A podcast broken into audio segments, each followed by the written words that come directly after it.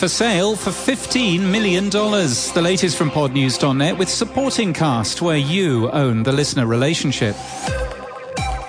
A profitable podcast is for sale for $15.5 million. The website doesn't give its name, but gives a lot of detail. With five staff, it makes more than $100,000 in profit every month. We think we know who it is. We link to it in our show notes and our newsletter at podnews.net. And if we're right, we thank the host for being a personal supporter of Podnews since November 2019. And you can too at podnews.net slash support. Podcast hosting and analytics platform Captivate has launched a new membership and tipping product, allowing podcasters to launch subscriptions and receive income directly from listeners. The company also launched the Captivate Creator Suite, a toolkit that brings together Captivate's market leading workflow and revenue tools. A new podcast search experience in Google is being rolled out in the US. Users on mobile who search for generic terms like kids podcasts or news podcasts now get individual podcast cards, which, when clicked on, include links to players, Google Podcasts, Spotify, and Apple Podcasts. The podcast pages also contain recent episode titles, and links to Apple Podcasts appear on Android too. The search experience doesn't, though, contain any podcast links to YouTube. The Pod News Weekly Review, the last word in podcasting news, will also be the last word on the Amplify Theatre stage at the podcast show in London next week. You can watch the show go out live with Sam Sethi and me with guests and a look back at the news Thursday, May the 25th at 4:15 in the afternoon. Also, join me for the first keynote of the event in the Amplify Theatre on Wednesday, May the 24th at 9 a.m. Be early. For tickets, use code PODNEWS on the website for a discount, thepodcastshowlondon.com.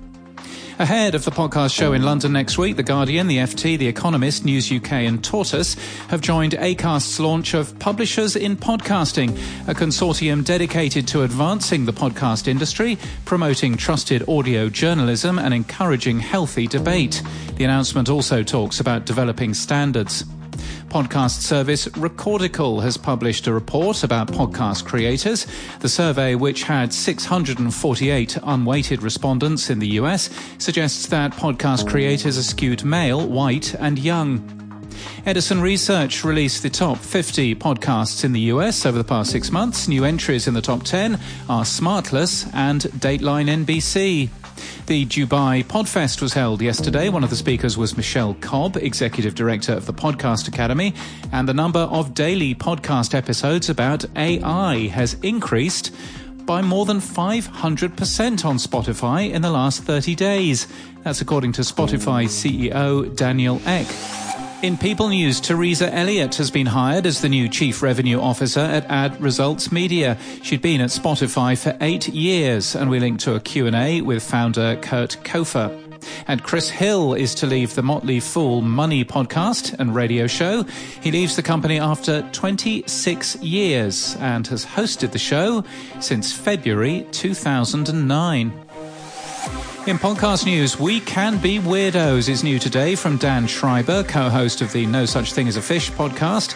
In this new show, he meets an intriguing lineup of anything but normal guests, like the Monster Hunter, who's lived on the banks of Loch Ness for three decades. And in the first episode, a world renowned neuroscientist who has discovered a cure for chronic pain. Freeway Phantom is a brand new true crime series from Tenderfoot TV and iHeart Podcasts. Journalist and public radio veteran Celeste Headlee looks at the unsolved murders of six black girls whose bodies were found dumped by the side of DC freeways. Who was the Freeway Phantom?